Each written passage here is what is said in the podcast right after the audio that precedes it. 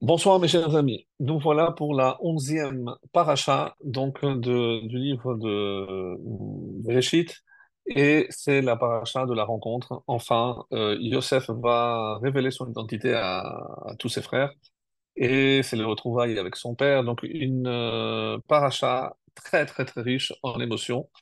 Et évidemment, tout commence par une approche, une approche un peu, on va dire, euh, belliqueuse de la part de Yehuda. Vaïgash est là, Yehuda, et donc il s'approche de Yosef. Et euh, je vais me permettre, donc même si on le fait rarement, de vous lire un texte qui euh, décrit avec euh, moult détails ce, ce que contient cette approche. Ça, c'est d'une manière générale, et c'est tiré du Midrash Tanhuma, donc un texte magnifique qui euh, nous révèle certaines parties donc, de ce discours, de cet échange entre Yehuda et Yosef, hein, qui, euh, d'ailleurs, si vous faites attention, euh, Vaïgash Elav, hein, donc euh, on, ne dit pas tout. Donc on dit juste qu'il s'est approché. Donc que, que veut dire cette approche? De quelle approche? S'il se parlait déjà, et si vous regardez la fin de Miquel, il a déjà parlé. Donc euh, on ne comprend pas. Est-ce qu'il s'est approché pour, euh, comme disent certains de nos commentateurs, pour parler plus fort à l'oreille, pour l'impressionner? Qu'est-ce qu'il cherchait à faire finalement, euh, Yehuda? Ça, c'est dans un premier temps. Donc, on va essayer de, clarifier l'attitude de Yehuda à l'égard de Yosef. Pourquoi Yosef met tellement de temps à se faire connaître? Euh, et la question éternelle que l'on rencontre toujours à cette paracha, mais comment ne l'ont-ils pas reconnu? Surtout, rappelez-vous ce qu'on dit que Yosef avait le même visage, le même faciès que son père Yaakov. Donc, euh, Rachi essaye de donner une réponse qui n'est peut-être pas assez satisfaisante. C'est quand ils l'ont laissé, il avait 17 ans, et que au bout de 17 ans, euh, donc euh, maintenant 20, presque 22 ans se sont passés. Là, ils l'ont vu avec barbe, c'était un homme accompli.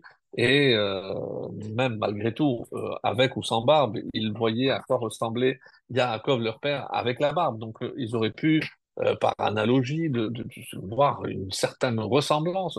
Et il y a surtout plusieurs signes d'alerte, comme lorsqu'il va les placer pour le repas, comment il a su, évidemment, il fait...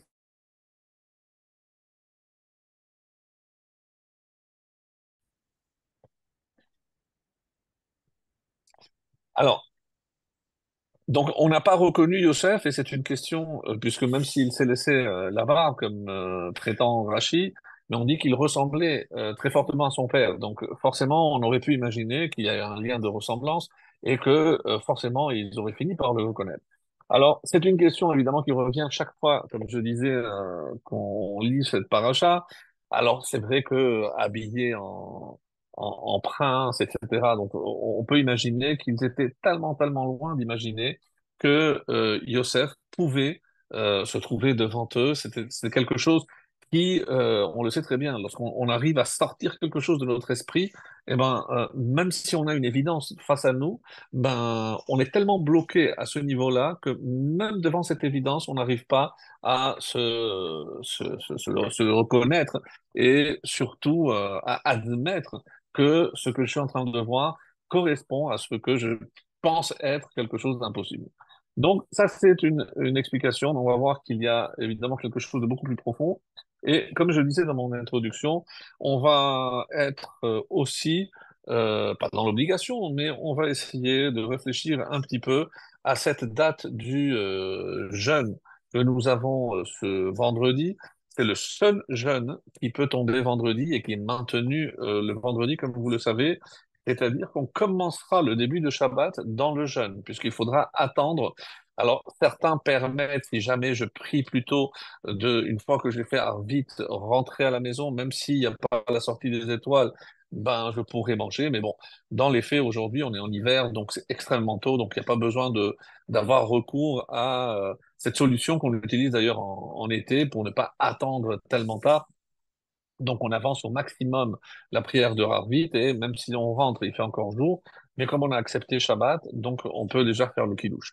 Quoi qu'il en soit, donc, euh, comment imaginer que ce jeûne, comme je vais le rappeler, il ne correspond pas au deuxième temple. Ce n'est pas une date qui, qui est attribuée à un événement quelconque euh, relié au deuxième au deuxième temple. En effet, le dit on parle du siège de la ville de Yerushalayim, mais ce qui est assez curieux, c'est que c'est le siège de la première fois que la ville a été assiégée lors du premier temple, et pourquoi pas, ne pas avoir retenu la date du siège à l'occasion du deuxième temple?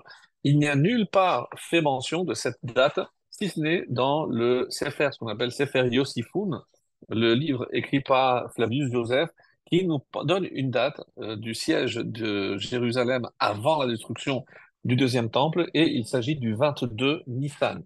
Donc personne, alors évidemment, euh, c'est en pleine Nimouna, comme on aurait pu imaginer, euh, jeûner déjà le mois de Nissan, on ne, jeûne pas. Donc, euh, mais bon, ça ne répond pas forcément à la question.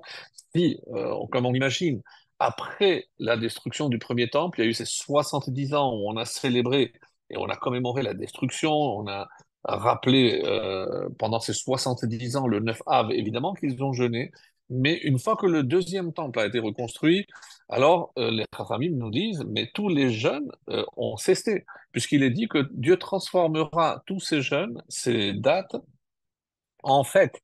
Donc, euh, force est de constater que entre les, à partir du deuxième temple, le 9 Av était une, date qui était célébrée comme une fête. On peut facilement imaginer. Or, donc, ce n'est que lors, après la destruction du deuxième temple, où évidemment, on a retenu par exemple le 17 Tammuz, le 17 Tammuz qui, comme je le rappelle, est euh, la première brèche de la muraille lors du deuxième temple. Et c'est logique, puisque tout ce qui touchait le premier temple a déjà été euh, oublié. Entre-temps, le deuxième a été reconstruit. Alors revient la question avec beaucoup plus de force, beaucoup plus d'acuité. Pourquoi donc euh, retenir le 10 qui ne concerne que le premier temple, alors qu'il n'y a aucune autre date? Euh, à part évidemment, mais le 9 av, c'est parce que c'est la date de la destruction et du premier et du deuxième. Mais euh, encore une fois, pourquoi on remonte au siège? Et si on analyse véritablement la question, mais qu'y a-t-il de si grave hein, pour que euh, on commémore le siège du premier de, la première destruction du temple? Donc il y a, plus de, de, 2500 ans. Donc pourquoi Qu'est-ce qui s'est passé pour qu'on on, décide de jeûner? Et on va voir, euh, comme euh, on a l'habitude de le faire euh, chez les Sfaradim et aussi les Ashkenazim, on des pour ce jour en particulier, et où on rappelle les événements donc, qui ont fait que les Chachamim ont décidé de mettre un, jeûne le, le 10 Tevet, mais comme on va essayer de rappeler, il y a eu d'autres événements qui également ont eu lieu et le 8 et le 9. Donc, c'est rapporté d'ailleurs dans le Shulchan Aruch. Donc, ça, c'est pour la deuxième partie. On va revenir maintenant à notre première partie. Et j'aimerais donc euh, commencer par euh, la question que j'avais posée. Que, représente cette approche de Yehuda?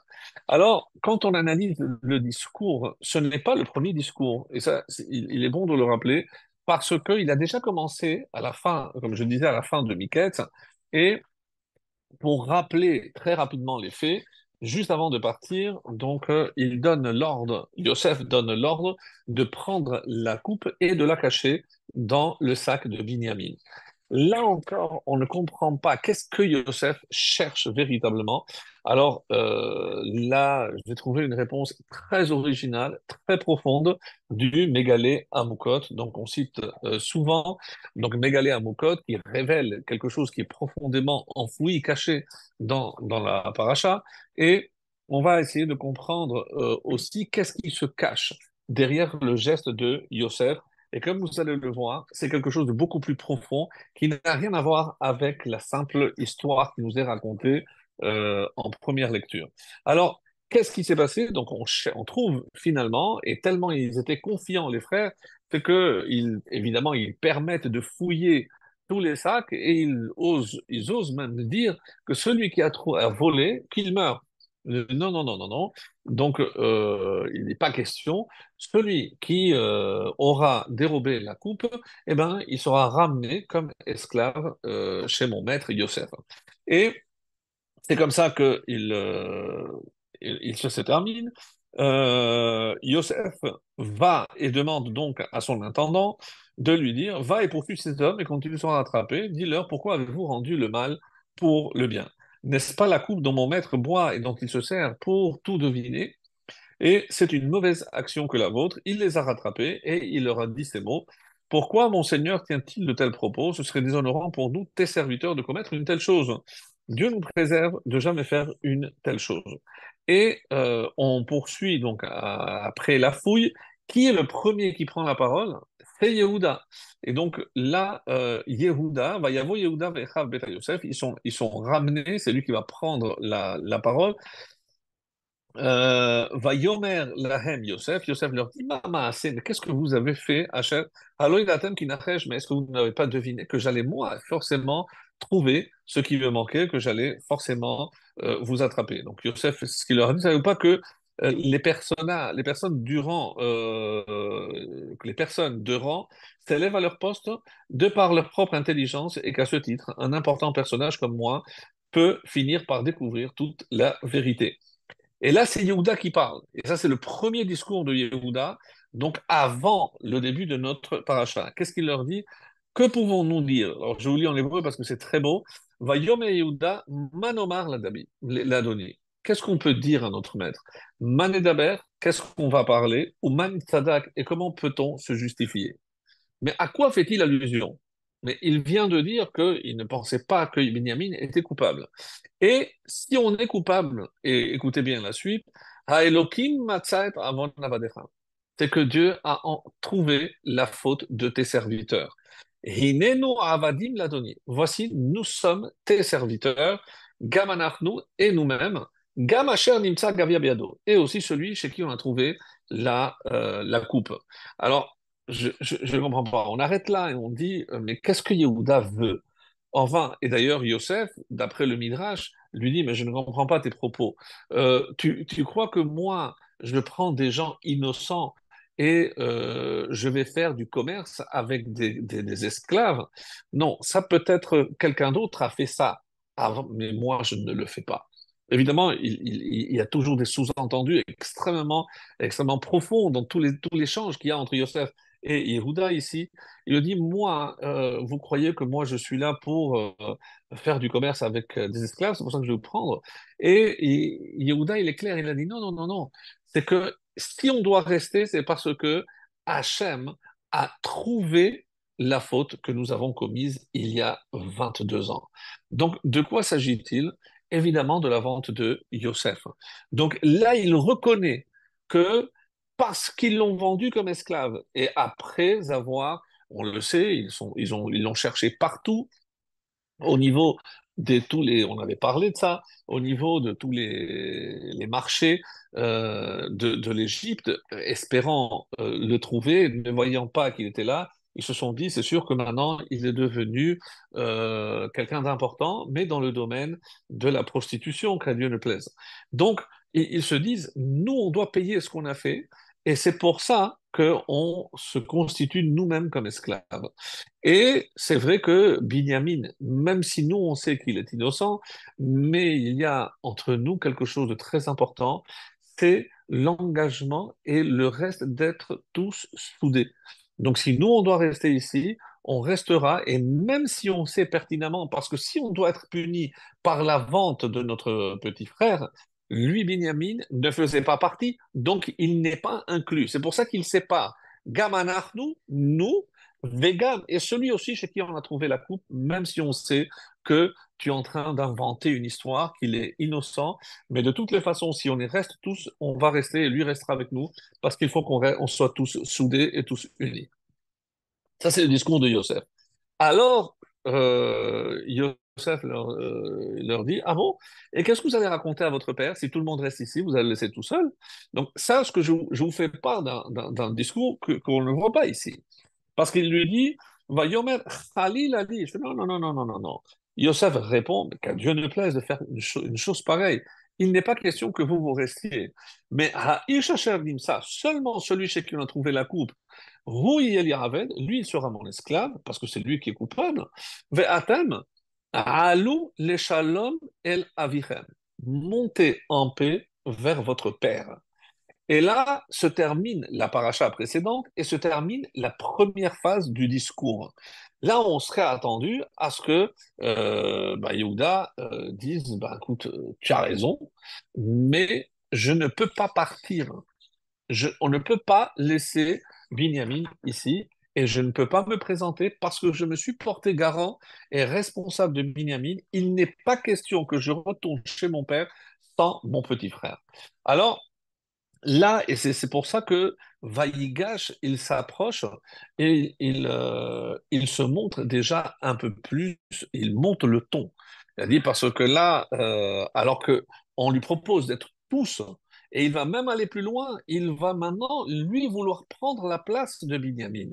Donc c'est, on, on est à un stade supérieur. D'ailleurs, même là, la se pose la question, est-ce que j'ai le droit, en sachant à cette époque, un, esclave, il risquait sa vie à tous les instants, comme dit la halakha. Pourquoi? Parce que le maître était capricieux et pour un oui ou pour un non, il pouvait couper la tête à son, esclave. Donc, comment il prend un tel risque? Est-ce que j'ai le droit, d'après la halakha, de me mettre dans une situation de euh, risque? Alors, il y, a, des réponses très intéressantes, mais bon, c'est plus technique. La halakha, par exemple, si on dit à quelqu'un, euh, quand tu me laisses te couper un membre, soit je, tue, euh, quelqu'un, euh, un autre juif. Les goïms nous disent ça. Alors la halakha est claire. C'est que si je me mets en danger par la perte de ce membre, il n'est pas question. Pourquoi? Parce que il y a ce principe qui dit un nefesh docha est un nefesh. Donc, il n'y a pas une âme qui vaut plus qu'une autre. Donc, moi, je n'ai pas le droit de me mettre en danger pour sauver quelqu'un d'autre. De la même façon, si moi, je ne sais pas bien nager et euh, je n'ai pas l'obligation de me jeter à l'eau pour essayer et tenter de sauver quelqu'un d'autre, en, sachant que je ne suis pas assez expert et que je me mets en danger. Donc, je n'ai pas l'obligation. Alors, par contre, comme dira la s'il s'agit d'un droit ou un membre qui ne me met pas en danger, même si la ne t'oblige pas à accepter, mais on dit Kadosh Yelecha, donc tu seras considéré comme quelqu'un de Kadosh qui est prêt à sacrifier, à faire un sacrifice pour sauver une vie humaine. Et ça, on comprend que c'est évidemment un, rang très élevé. Bien, ça c'est par rapport donc à ce premier point, mais ça ne répond pas à toutes nos questions. Et c'est pour ça que je voulais, avant de passer au Mégalé à Moukot, vous lire ce passage du Midrash exceptionnel. Donc c'est Midrash Tanhuma, euh, je sais pas, je pense pas qu'il existe en, français, mais en tout cas, euh, c'est bien de, le lire en, en parce que ça, a une saveur différente. Vaïgash chez Nigash Donc déjà, euh, le sens de Vaïgash, il vient avec des reproches. Donc, comme j'ai dit, déjà, un ton, il, hausse le ton, et là, on n'est plus dans la justification.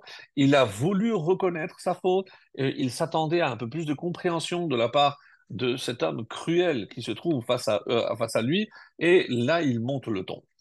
Et Biadoni al Je ne t'ai pas besoin de te comporter avec une telle rigueur. Nous, on a déjà reconnu notre faute. Donc, je ne comprends pas pourquoi tu te maintiens dans cette position. Il n'est pas question qu'on retourne sans notre petit frère. Donc, monte et descend, ça, c'est non, non négociable.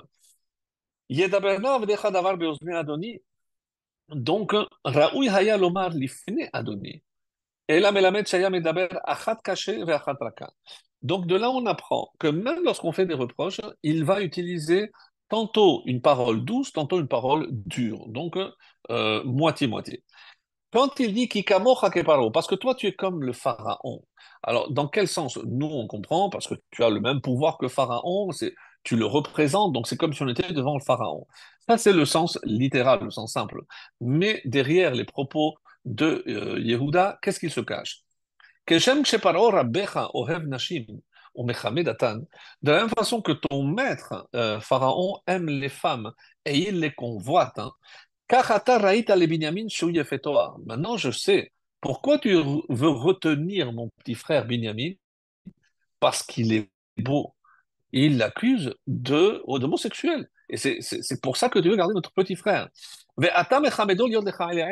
et tu fais semblant maintenant de le garder comme esclave. Et je comprends que tout ce que tu as fait, c'est uniquement parce qu'il est beau et que tu veux le garder auprès de toi. Alors, Davaracher, une autre explication. Donc, toi, tu es comme Parao, c'est-à-dire tu es quelqu'un de très haut rang, tu es très important.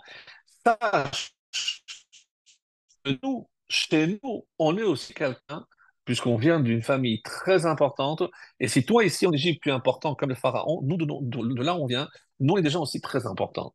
Toi, tu as demandé à tes esclaves, à tes serviteurs, euh, tu as dit, déjà, tu as commencé à poser des questions sur notre famille. Donc, mitechila baila bata alenu. Donc, tu as commencé déjà avec des faux pré- prétextes, en nous accusant avec des fausses accusations, euh, parce que sous prétexte qu'on est rentré par des portes différentes, tu nous accuses d'espionnage. Avec tous les pays qui sont venus, parce que c'est l'Égypte, comme on avait expliqué par rapport au rêve de Pharaon, c'est la seule terre qui ne subissait pas les, les, les, les, affres de la, de la famine. Donc, tous les autres pays venaient justement se fournir de, du blé et de la nourriture auprès de l'Égypte. Et tu n'as accusé personne d'autre, on n'a jamais entendu parler en tout cas. Shema bitecha banu likar, mais est-ce que tu penses qu'on est venu prendre ta fille au euh, au- à Tassavour, Lissa, ou alors tu, tu veux, c'est pour ça que tu cherches des prétextes pour prendre no- notre sœur. Ici nous on a été kenim, on a été franc depuis le début, on t'a dit toute la vérité.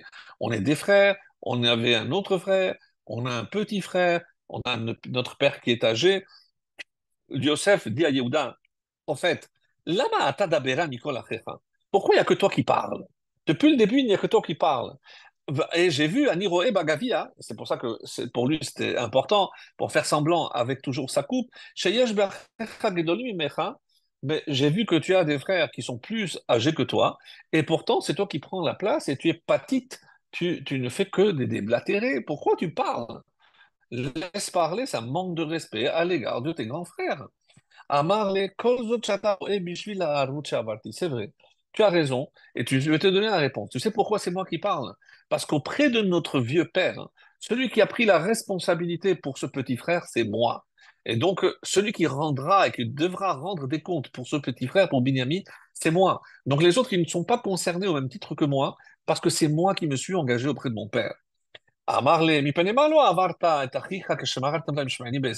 Tiens, toi, je vois que maintenant que tu es garant, tu es responsable mais explique-moi, pourquoi il y a 22 ans, lorsque tu as vendu son frère, l'autre dont tu m'as parlé, pourquoi tu t'es pas porté garant à ce moment-là, alors que tu as compté l'argent et il était dans le puits, il criait, comme dit le Midrash, il dit, mais enfin, mes frères, comment vous pouvez oser me faire ça? Mais je ne vous ai rien fait. Comment vous allez vous justifier auprès de papa? Vous...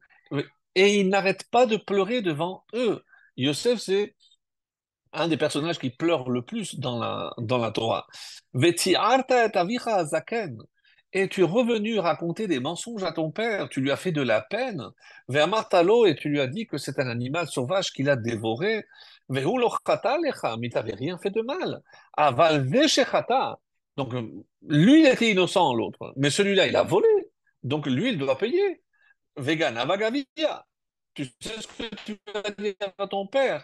Halach achevel achare hadli. C'est que la corde est allée derrière le seau, en faisant allusion, comme certains vont dire, que ben, de qui il descend? De Rachel. Qu'est-ce que Rachel a fait? Elle a volé les téraphimes de son père, de Lavan. Rappelez-vous, lorsqu'ils se sont sauvés, elle les a cachés, elle a fait semblant d'avoir ses, règles, et n'a pas pu se lever, et elle a volé. Donc, euh, ben, c'est normal que le fils qui descend de la mer, ben, ben, il soit un voleur aussi. Yehuda quand il a entendu ça, là, il a commencé à perdre patience. Il a commencé à crier, à pleurer. Bekol Gadol Uvmar Nefesh, avec beaucoup d'amertume. Amar ki la vie. Tout ce que tu me dis, moi, j'en ai rien à faire. Moi, je te dis une seule chose. Je ne peux pas monter, revenir chez mon père sans ce jeune homme. Donc, tu peux dire tout ce que tu as envie. Je ne retournerai pas chez mon père sans lui. Yosef l'a dit, bon, très bien, Nidvaker shenenu. Alors tu sais quoi, on va continuer, on va discuter entre toi et moi. Et mor milecha usdor dinecha. Cette expression, c'est dis ce que tu as à dire, usdor dinecha. Et on va fixer qui est coupable, on va juger qu'est-ce qui se passe. Alors, Miyad Amar Yehuda Naftali, il a envoyé Naftali, on sait qu'il était très rapide, va et dis-moi combien de marchés il y a en Égypte. Il est allé, il est revenu, il a dit il y en a 12. Très bien. Yehuda parle à ses frères, il leur dit écoutez, moi, je me charge de trois marchés, vous, vous êtes neuf, vous pre- prenez chacun un, et pourquoi faire? Et on va tout détruire. On va détruire l'Égypte. Ve'lo nash'il ba'em ish, et on va laisser aucun survivant. Les frères, lorsqu'ils ont vu que Yehuda commençait à, monter, la mayonnaise commençait à monter, ils ont dit Attends, attends, attends, Mitzrayim et Nakeshrem, là, c'est pas parce que Shrem on a réussi qu'ici l'Égypte c'est une autre affaire. Donc on peut pas utiliser le même moyen. Tu, exagères, Yehuda, ne, ne, ne prends pas ça à la légère. Imata Mitzrayim, parce que, écoutez bien les phrases, parce que si tu détruis l'Égypte, c'est comme si tu détruisais Et. Et c'est comme si tu détruisais le monde. Si l'Égypte était détruite, c'est comme si tout le monde était détruit. Et là, Yosef, évidemment, il ne peut pas laisser faire une chose pareille. Lo yachol Yosef litapek. Yosef n'a pas pu se retenir. Et le sens que nous donne ici le Midrash, c'est pas de peur ou d'émotion parce qu'il a reconnu son petit frère. Non, mes chers amis, c'est pas du tout ça qui a euh, euh, finalement motivé Yosef pour euh, se faire connaître. Non c'est pour qu'il n'en arrive pas à détruire le monde. Il les savait capables. Amar Rabbi Shmuel bar Nachman, les sakana gedola yerad Yosef. Ici, le Midrash nous dit que Yosef s'est mis en grand danger parce que s'il l'avait tué. Au moment où il a voulu se faire connaître, il a demandé à tous les Égyptiens de quitter la salle. Mais comme dit ici Rabbi Shmuel bar Nachman, mais il n'avait pas le droit, il se met en danger de mort. Donc ils sont clairement venus pour lui faire du mal.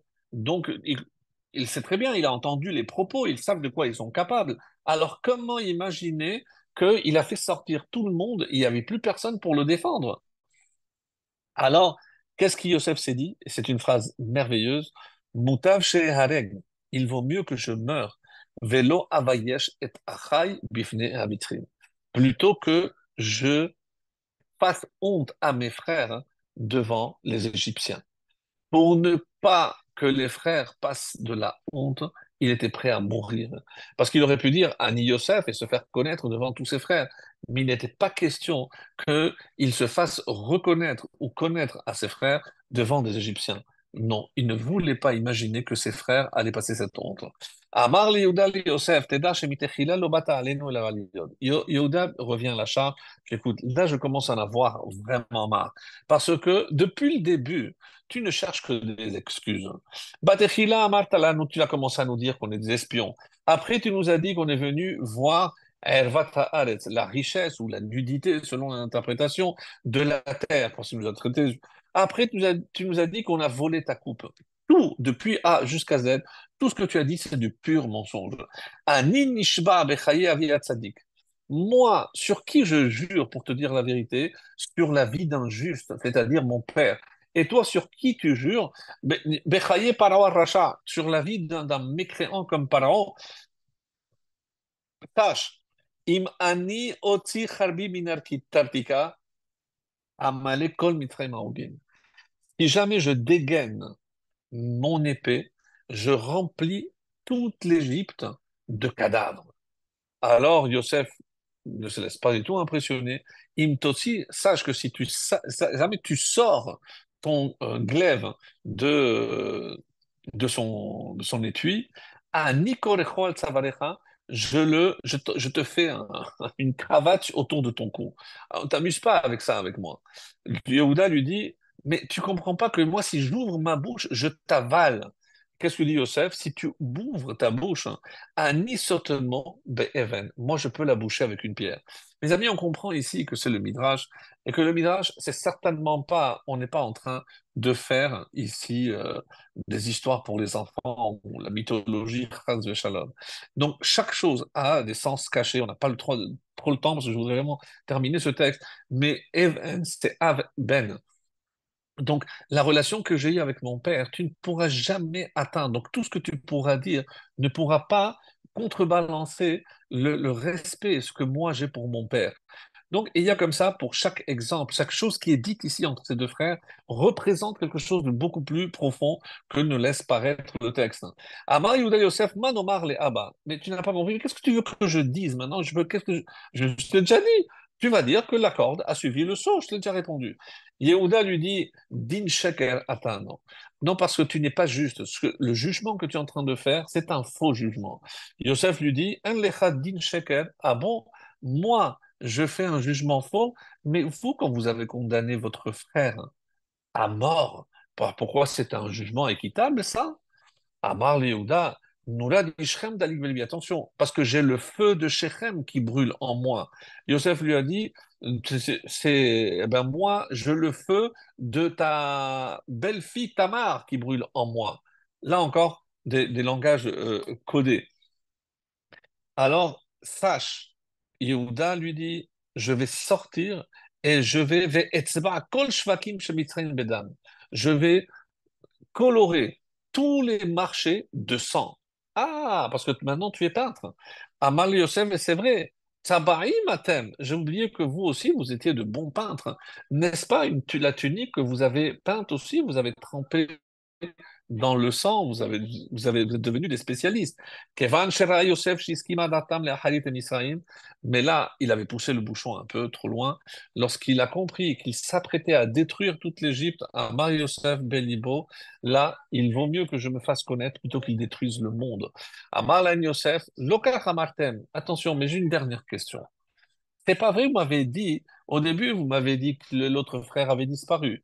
Maintenant, vous m'avez dit qu'il est mort arrive met que son frère, le frère de ce jeune homme, est mort, je ne comprends pas. Vous savez pourquoi? Parce que c'est moi qui l'ai acheté. Vous l'avez vendu.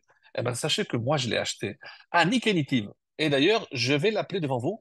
Et il a commencé, Hitril Kore Yosef, Yosef ben Yaakov, Yosef ben Yaakov. Et qu'est-ce qu'ils ont fait, les frères? Viens, viens parler avec tes frères, ceux qui t'ont vendu. Ils ont commencé à regarder dans les quatre coins, mais quoi ils parlent? Et Yosef dit, mais où vous regardez? Qu'est-ce que vous cherchez? Eh ben, vous n'avez pas compris. Yosef, c'est celui qui est devant vous. Les cas Ani Yosef achichem. Vous savez ce que dit ici le Midrash? Parcha nishmatam. L'âme a quitté le corps de tous les frères.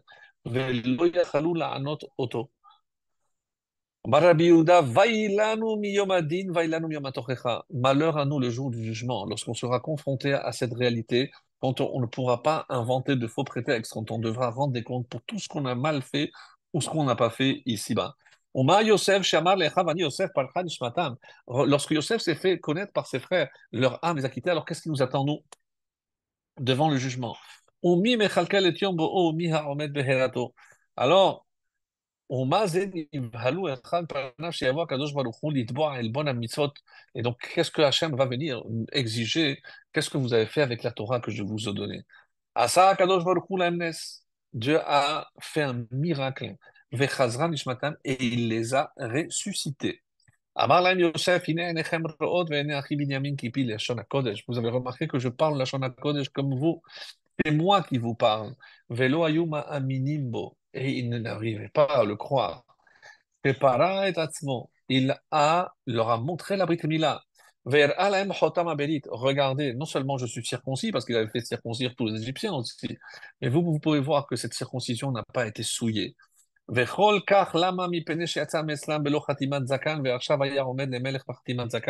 Donc c'est ici de, le Midrash, on dit, et tout ça parce que quand il les a euh, quittés, il n'avait pas la barbe, que maintenant il avait la barbe. Et maintenant qu'ils se sont rendus compte que c'était lui, Bikshu les Horgo. Mais maintenant, parce qu'ils se sont rendus compte que comment ils allaient rendre des comptes à leur père maintenant devant Yosef, donc ils se sont dit, il vaut mieux qu'on termine la tâche qu'on s'était nous attribuée, on aurait dû le tuer depuis le début. Ils se sont levés pour le tuer, Yarad Malach, c'est un ange qui est venu prendre la défense de Yosef et il les a éparpillés aux quatre coins. Oui, il a fallu un miracle pour sauver Yosef de la main de ses frères. Il a poussé un tel cri que toutes les murailles de l'Égypte sont tombés. On dit que euh, il y a eu des fausses couches chez tous les animaux, que Yosef est tombé de son trône, que Paro est tombé de son trône, que, la majorité de tous les Égyptiens ont perdu leurs dents. Imaginez le cri. Euh, d'autres, la tête s'est retournée, elle est restée comme ça. Et comme c'est marqué dans le livre de Yov au chapitre 4, c'est c'est le cri d'un lion, c'est une allusion au cri que Yehuda avait poussé. Les c'est pour ça que c'est marqué Hakol Nishma Bet Paro. La, nous, on a traduit le sens simple. La rumeur est arrivée à la maison de Paro. Non, c'est le cri. Le cri qu'il a poussé est arrivé jusqu'au palais de Pharaon. Ven Kolze Ela Kol Yehuda. Et c'était le son de la voix de Yehuda. Quand il a vu qu'il sentait une telle honte de ce qu'ils ont voulu faire d'abord il y a 22 ans et maintenant encore, Amar Lahem, on va enterrer le couteau, l'âge de guerre. Geshuna Elai Vaigashu, venez auprès de moi. Et Gashu, Vaigashu, c'est ça l'approche. L'approche pour retrouver donc cette union entre les frères. Et on dit comme ça, Kol Echad Vechad Uboche. Et les frères, un par un, sont venus embrasser Yosef et euh, et chacun a pleuré. Comme c'est marqué, il a pleuré sur tous, c'est-à-dire un par un. Et donc, malheureusement, comme cette rencontre s'est faite dans les pleurs, c'est-à-dire que finalement, pour pouvoir arriver à atteindre ce, pardon de ce qu'ils avaient fait, ou ils avaient voulu faire à Yosef, comme ça s'est passé dans les larmes, car que chez Yigal Kadosh Israël, de la même façon, écoutez la conclusion de ce mirage, sa dernière phrase, quand Dieu voudra libérer son peuple, c'est-à-dire à notre époque maintenant, mitor nous aussi on va être délivrés, mais avec des larmes.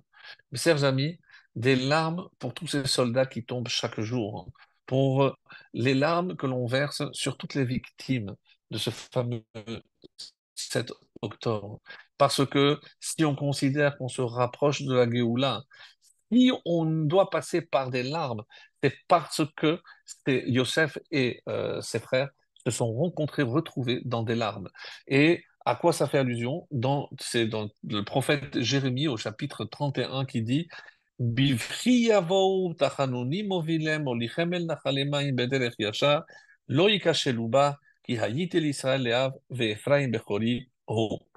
je vous lis la traduction. Ils arriveront en pleurs et en supplications. Je les dirigerai, je les ferai aller au torrent d'eau. Une allusion à la Torah, une allusion à l'abondance qui sera en cette, cette, fin des temps par le droit chemin, où ils ne trébucheront plus. Car je suis devenu un père pour Israël, et Ephraim est mon premier-né.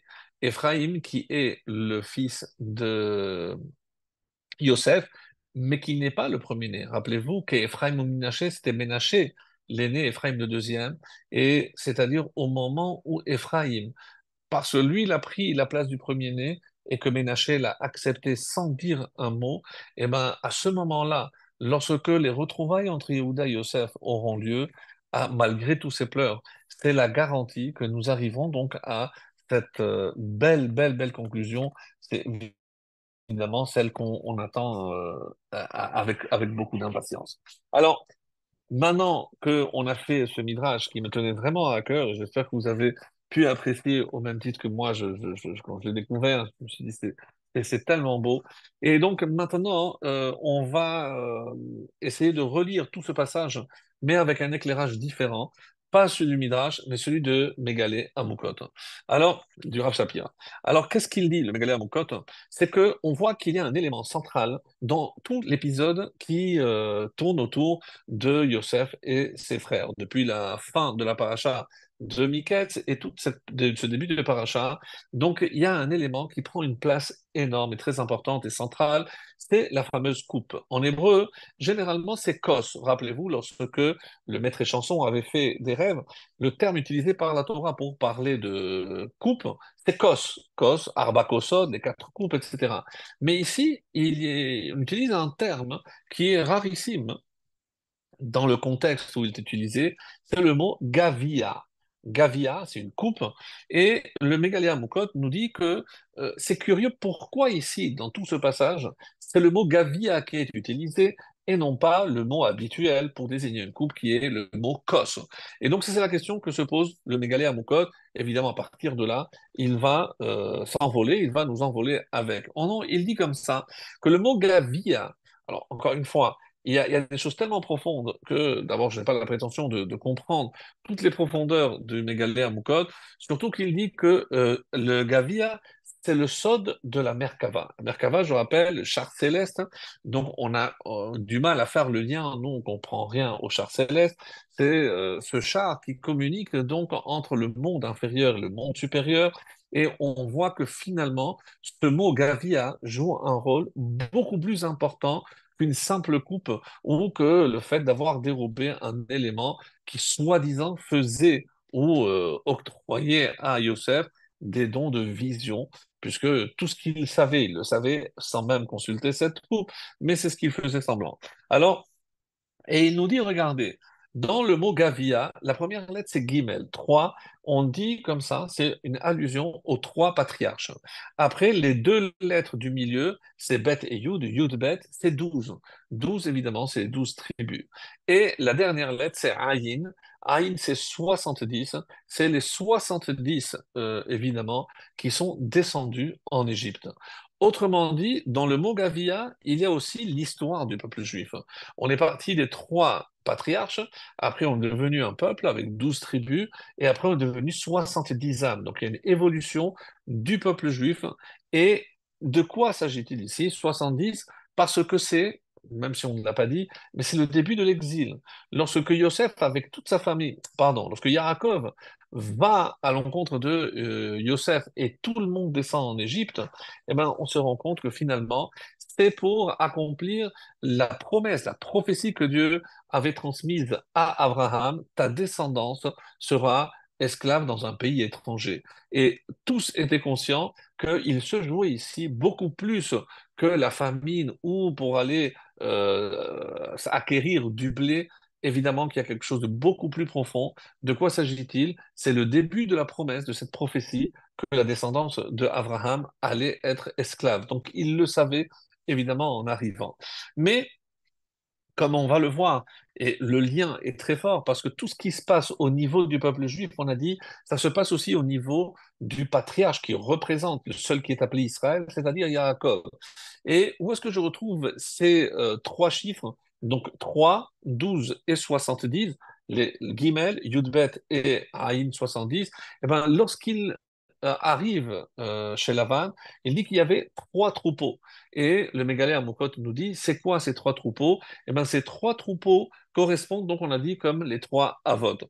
Ensuite, il y a douze, quand il va sortir, le, peuple juif va sortir, ils vont trouver douze sources d'eau, donc douze comme les Shevatim. Et enfin, les 70 palmiers ça, c'est euh, dans le livre de Shemot, on lira ce passage-là. 70 Keneget Shivein Vekenim. Donc, soit je dis que c'est 70 comme les âmes qui sont descendues en Égypte, mais 70 c'est aussi le nombre de, sages qui entouraient Moshe Rabbeinu. Et le Mégalé Moukot va encore plus loin en disant que ces euh, sources d'eau et que ces palmiers existaient Misheshet Yeme Bereshit, c'est-à-dire depuis l'aube de la création. Comme si ces éléments était tellement cruciaux, tellement important, et c'est peut-être l'allusion qu'avait fait le Mégalé Moukot en disant que le secret de la Merkava se cache dans ces chiffres 3, 12 et 70. En tout cas, c'est euh, comme ça que le Mégalé Amoukot l'explique. Maintenant, il va répondre à une autre question, et c'est ce que je disais, c'est tellement beau parce que on ne comprend pas qu'est-ce que Yosef veut euh, en, accusant. Alors on a dit c'est un test pour les frères, ça évidemment toutes les réponses que l'on connaît, mais on va pas revenir là-dessus, mais on va dépasser à un niveau un peu beaucoup plus profond pour comprendre qu'est-ce qui se cache derrière l'attitude de Yosef. Alors Yosef, pardon, dit quand il prend le gavia et il le met dans le sac de Benjamin, c'est comme s'il lui transmettait un message. Quel est le message que Yosef veut faire parvenir à Binyamin Alors, et là, il faut prendre encore une fois le mot de Gavia et on va voir qu'il a une autre signification. Qu'est-ce que représente ce Gavia? Le guimel de Gavia, c'est Galouyot. Galouyot, c'est les exils. Et si je regarde les trois lettres qui suivent, Yud, Bet, Ayin. Yud, c'est Yavan. Bet, c'est Bavel. Ayin, Aesav, ou Edom. Donc vous allez évidemment arriver à la même conclusion que euh, le Mégalia oui, mais là il n'y en a que trois. C'est-à-dire il y a trois exils. Qu'est-ce que Yosef est en train de dire à Binyamin? Parce que les seuls qui peuvent mettre un terme à l'exil, c'est les enfants de Rachel. Ça, on le savait déjà, c'est un grand principe. Donc, Rachel a eu deux enfants, Yosef et Binyamin. Qu'est-ce que Yosef est en train de dire à Binyamin? Sache que au niveau des galouillotes, moi je m'en charge de Yud, Bet et Ayin. De Edom, je me charge de Yavan et de Bavel. Mais il reste Paras et Madaï. Ça, je te transmets le flambeau parce que pour Madaï, moi je ne peux rien faire contre les Perses. C'est toi, Binyamin, qui devra le faire. Et ça vous dit quelque chose? Dans la Megillat d'Esther, qu'est-ce qui est marqué? Mordechai Ish Yemini. Yémini, de quelle tribu était Mordechai? De la tribu de Binyamin. C'est-à-dire que lorsque Yosef donne cette coupe, qui évidemment est une allusion, qui renferme énormément d'enseignements et de secrets, qu'est-ce qu'il est en train de dire à son petit frère? Écoute, entre toi et moi, on peut venir à bout de tous les exils. Moi, je me charge de trois, toi, Binyamin, il te reste un seul. Et c'est ça la lettre manquante. C'est pour ça qu'elle n'apparaît pas dans le mot Gavia, parce qu'il transmet maintenant à Binyamin. Et on comprend maintenant la fin de Miketz. Qu'est-ce qu'il qu'est-ce qu'il dit? Ve'atem, la dernière phrase, Alou leshalom el avichem. Littéralement, vous montez. Montez, c'est monter en Israël. Évidemment, c'est ici, parce qu'il devait retourner en Israël. Mais quelle est l'allusion ici? Les avichem sheba shamayim. Donc là, vous pourrez monter, une fois qu'on aura terminé avec tous les exils, on pourra enfin s'élever, on pourra tous venir ici, euh, on se retrouvera tous en Israël. Alors, allô, les shalom, et enfin en paix, el avichem. Et c'est pour nous dire que nous, on s'est chargé de mettre un terme à tous les exils, et c'est comme ça qu'on pourra retrouver le shalom, la, paix. Et comme il y a une allusion à Alou les shalom, el Avichem. Avichem, je rappelle, c'est le dernier mot de la paracha de Miketz, juste avant Vaïgage. De Avichem, je passe à Vaïgage. Et comme ça continue euh, le Megalé Moukot, montrer cette richesse extraordinaire. Et qu'est-ce qu'il nous dit? Que et Avichem, c'est Aleph, Bet, Yud, Kaf, Mem. Et qu'est-ce que je retrouve ici? Aleph, c'est Edom, Bet, Bavel, Yud, Yavan, Kaf, c'est Kasdim et même c'est Madaï. Donc les Kasdim, euh, il y en a qui disent que c'est les Perses. Et donc j'ai ici tous les exils, donc celui de Édom, de, évidemment de, de Esav, le Bavel, Yavan, Paras et Madaï, dans le mot Avichem. Et c'est pour ça que c'est une garantie, une prophétie qui est dite ici, qu'on sortira de tous ces quatre exils. Évidemment, c'est ce que on, nous souhaite. Et maintenant qu'on a parlé de cela, on va pouvoir faire juste la, la, jonction, puisque c'est c'est parfait pour nous faire la jonction avec justement les exils. Et quand on parle d'exil, par quoi a commencé le tout premier des exils avant la destruction, avant la première brèche, avant la destruction du premier temple, on revient justement à euh, cette fameuse date du 10 Tevet qui marque le début du siège de la ville de, la ville de Jérusalem, avant la destruction du premier temple, comme on l'avait rappelé lors de notre introduction. Alors, sachez que euh, on dit comme ça que euh, le mois de Tevet, nous, on n'a retenu que le 10. Mais euh, on nous dit que le mois de Tevet, c'est le mois du Rocher, de l'obscurité. Pourquoi? Parce qu'il y a un événement tragique le 8, le 9 et le 10. Le 10, hein, on, le sait, c'est le siège de Jérusalem. Qu'est-ce qu'il y a eu le 8 et le 9 Mais avant de répondre à cette question, même si on a traité euh, certains aspects de cette question les années précédentes, mais comme on arrive évidemment au dit donc il est bon de, le rappeler, on, dit que, rappelez-vous, c'est un enseignement euh, très très beau, que euh, Moshe Rabbeinu, lorsqu'il est né, il est né prématuré. Donc, ou chez Qu'est-ce qu'elle a fait sa mère? Elle l'a gardé, elle l'a caché pendant trois mois.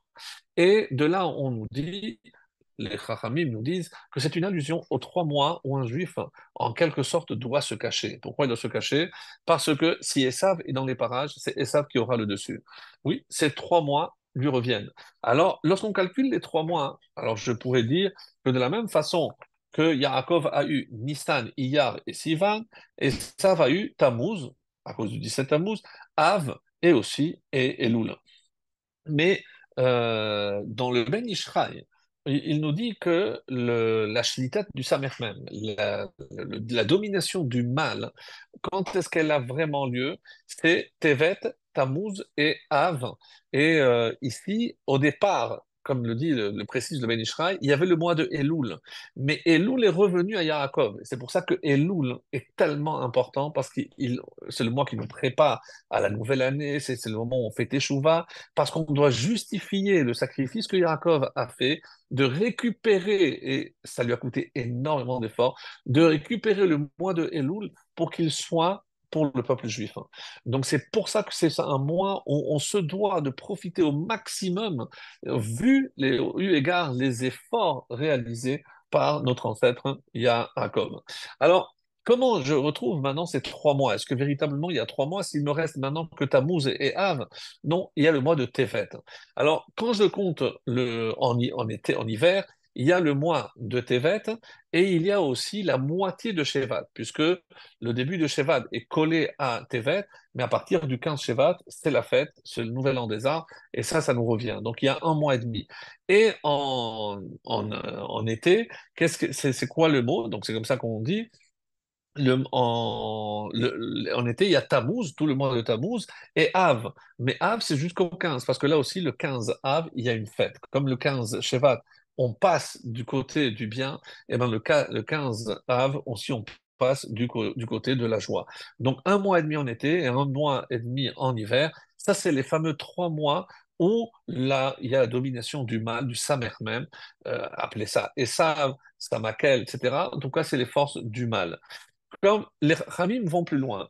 Et on nous dit aussi qu'il y a une euh, très belle prophétie, on nous dit qu'à la fin, on va manger de la Te'ena, de la figue. Alors certains voient ici une allusion à ce qui est écrit que euh, parmi les différentes opinions concernant le fruit défendu, on dit que c'est justement la figue. Et où est-ce que je vois qu'il y a une euh, allusion à cela? Et c'est très très beau, parce que le mot Te'ena vaut 456. Et si je prends le mois de qui appartient encore à Esav, c'est-à-dire le mois de Tammuz et de Av, Tammuz, c'est 453. Et Av 1 et 2, 3, je rajoute encore 3, c'est 456, c'est la même valeur numérique que le mot Te'ena. C'est-à-dire qu'à la fin, on va manger la Te'ena, c'est lorsque le mois de Tammuz et Av, dans son, dans on va dire, dans, dans, dans, toute la globalité du mois de Av, reviendra au peuple juif et que ce ne sera plus un des, sont plus des mois de tristesse. Alors, Maintenant, pour revenir à euh, ce 8 Tevet, qu'est-ce qu'il y a eu? Très rapidement, parce qu'on en a déjà parlé souvent. Le 8, c'est là où il y a eu la traduction du, euh, de, la, de la Torah. Alors, évidemment, il y a beaucoup de questions qui sont posées, mais Moshe, quand il a transmis la Torah, on dit qu'il a, traduit en 70 langues. Oui, mais euh, une des réponses qui nous est donnée par le Ramim, c'est vrai, mais il n'a pas traduit toute la Torah. Et euh, il a traduit certains passages, certains disent que, que ce n'est que des varim, en tout cas c'est comme ça que c'est marqué. Et euh, voilà ce qui est rapporté dans le Shulchan Aruch. Et le 9, mit anim velo alma. Mais on ne sait pas pourquoi. Mais est-ce qu'on ne sait pas pourquoi on jeûne? On ne sait pas pourquoi il faudrait jeûner pour la raison que l'on demande à nous de, jeûner le 9. Donc, comment lire ce Shulchan Le Mishnah nous dit, donc le commentaire du Chafetz Chaim, Metbo Ezra Asofer, comme c'est marqué dans nos slichot, euh, ben, le Ezra Sofer est mort le 9. Pourquoi dit dans nos slichot? Parce que si vous regardez dans nos livres, et vous ferez attention ce vendredi dans les, les, les, que l'on fait spéciaux qui sont attribués aux 10 Tevet, à la fin, il y a euh, cette phrase Vegambo, et aussi en ce jour, Ne'esaf est décédé à Ezra HaKohen HaSofer, Ezra HaSofer. Mais en quel jour? Le 10. D'après les sources ashkénazes, il est mort le 9. Et d'après les sources séfarades, il est mort le 10. Mais alors, pourquoi, s'il est mort le 10, on dit qu'il euh, est mort le 9 Et c'est pour ça que le Shulchan dit, je ne sais pas pourquoi, pourquoi il a fallu changer la date, ou alors pourquoi il a fallu instaurer un jeûne pour la mort d'un prophète comme Ezra. On n'a pas instauré un jeûne pour la mort de Moshe ou de Aharon ou de tous les tzadikim qui ont vécu. Pourquoi? C'est ça, donc comme ça qu'il faut lire Shulchan Aruch. Je ne sais pas pourquoi on a instauré un jeûne, pas pourquoi on jeûne. Mais il ne connaissait pas tout ça, le Bien sûr qu'il connaissait. Donc il savait qu'il était question de la mort de Ezra.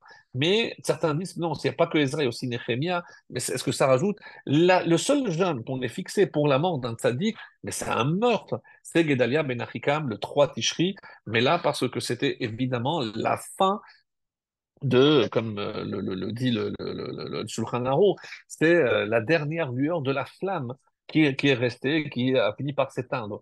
Puisqu'après cela, pendant plus de 50 ans, il n'y aura pas de présence juive en Israël. Donc c'est quelque chose de beaucoup plus marquant. Mais c'est un meurtre, c'est pas la même chose. Alors, par rapport donc à, et c'est ça le Kafachaim qui nous donne une explication très belle, il a dit non, c'est vrai qu'il est mort le 10, mais pourquoi on a instauré le jeûne le 9 Parce que comme il y a déjà une autre raison pour le 10, si on jeûnait le 10 et on incluait, les gens allaient oublier qu'on a aussi inclus la mort de Ezra, celui qui a permis le retour de l'exil.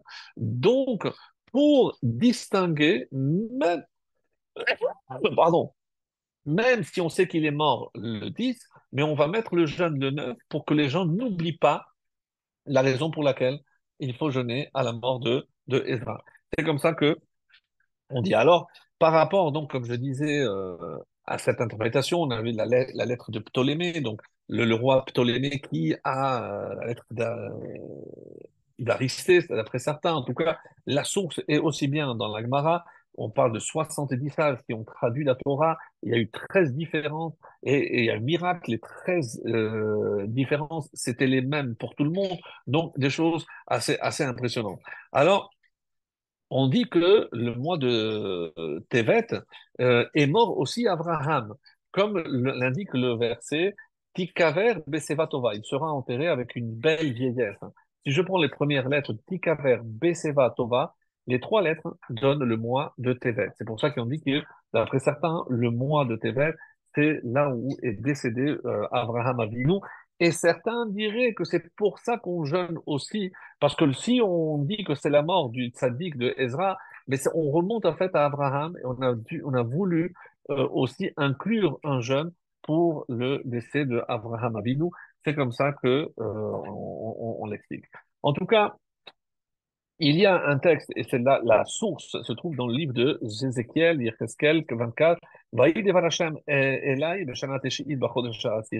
Dieu s'adresse à Yecheskel le 10 du mois, Ben Adam Ketov Lecha, et marque cette date, et Samach Melech Bavel Yerushalayim Donc, au sein même de ce jour, eh ben, euh, euh, on dit que le roi de Babel, Nabucodonosor, Samach, il, a imposé, imposé ses mains. On, dit que l'explication qui, est donnée ici, c'est qu'il a fait le siège. Mais le verbe Samach est très étonnant ici, puisque euh, Samach ne, veut pas dire siéger ou assiéger. Donc, qu'est-ce que cela veut dire? On va, on va voir aussi une très belle explication par rapport à cela. Ou Machal Elbet Machal, donc après, il continue. Mais tout David nous dit Achaz Beze Hamoshel, Qu'est-ce que c'est cette parabole? L'Omar Parce que c'est vrai que il n'y a pas eu de conquête, il n'y a pas eu encore de mort d'hommes, il n'y a, rien.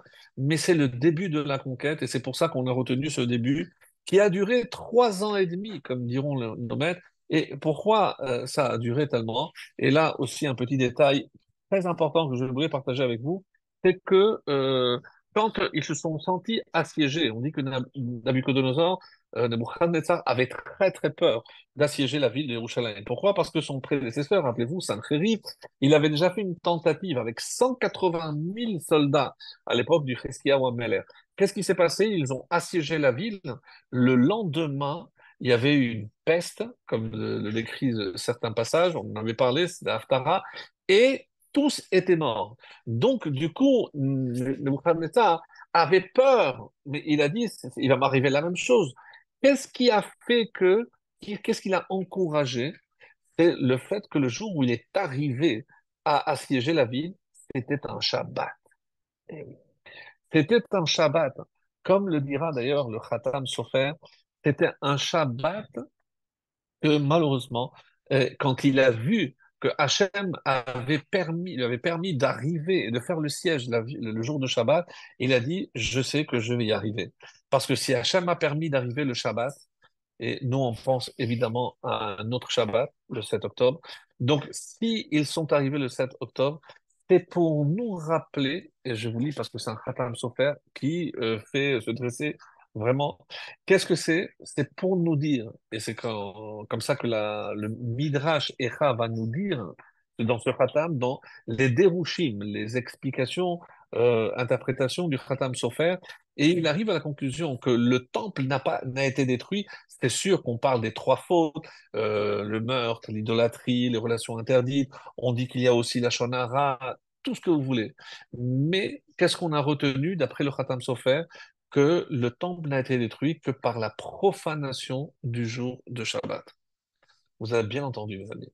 C'est parce que le temple, euh, comme les Juifs ne respectaient plus le Shabbat, Hachem ne voulait plus de son temple.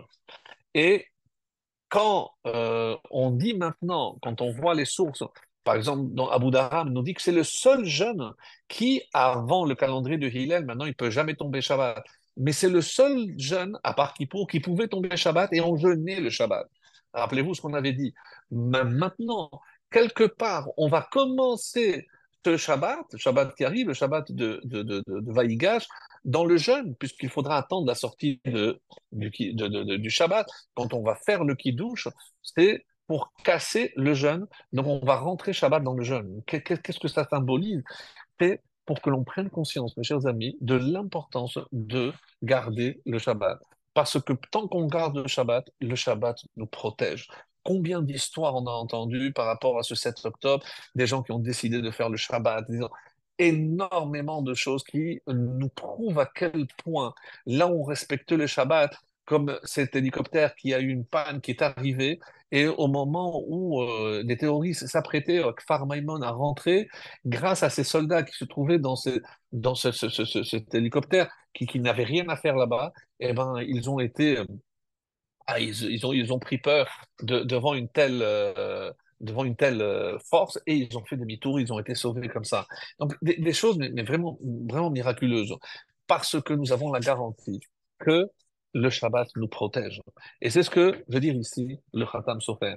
Donc par rapport à toute cette explication, et donc c'est ce que euh, je voudrais pour ma conclusion, c'est euh, un enseignement du, Rabbi Lubavitch, mais c'est pour ça qu'on dit que Be'etzem, et qu'est-ce que ça veut dire? Samar il s'est appuyé littéralement sur le fait qu'il soit arrivé Shabbat pour se dire si Hachem m'a permis d'arriver Shabbat, je sais que je peux y aller parce que je vais réussir à détruire. Et pourquoi ça a duré trois ans? Il y a aussi un élément historique très important, mes amis, c'est que euh, qui c'est qui est venu en aide au peuple juif, aux juifs de cette époque-là? Les Égyptiens. Donc les Égyptiens venaient par euh, la mer et lorsque euh, Nabucodonosor donc, euh, a, su que un grand ennemi comme les, Égyptiens arrivait, eh ben, ils ont fait demi-tour, ils se sont, ils ont, ils ont pris peur ils sont partis. La première tentative. Le prophète Jérémie dit ne vous réjouissez pas trop vite, parce que je vous dis que même ceux sur qui vous comptez vous lâcheront et vous vous retrouverez tout seul. C'est exactement ce qui s'est passé. Mais ce qui n'est pas raconté, c'est raconté dans le Midrash Echa, quelque chose de vraiment époustouflant. On nous dit que tous les bateaux de l'Égypte arrivaient pour venir en aide aux Juifs. Et à un moment donné, ils ont vu sur la mer plein de cadavres qui flottaient. Ils ont commencé à se demander, mais qu'est-ce que c'est que ça? C'est quoi c'est tous ces cadavres? Ils ont demandé, interrogé, parce qu'ils sont toujours entourés, évidemment, de sorciers, et a dit, vous voulez savoir?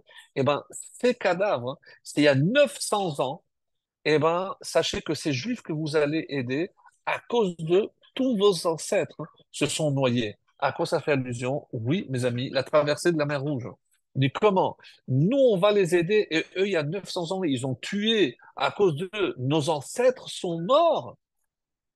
Mes amis, demi-tour. Les Égyptiens ont fait demi-tour.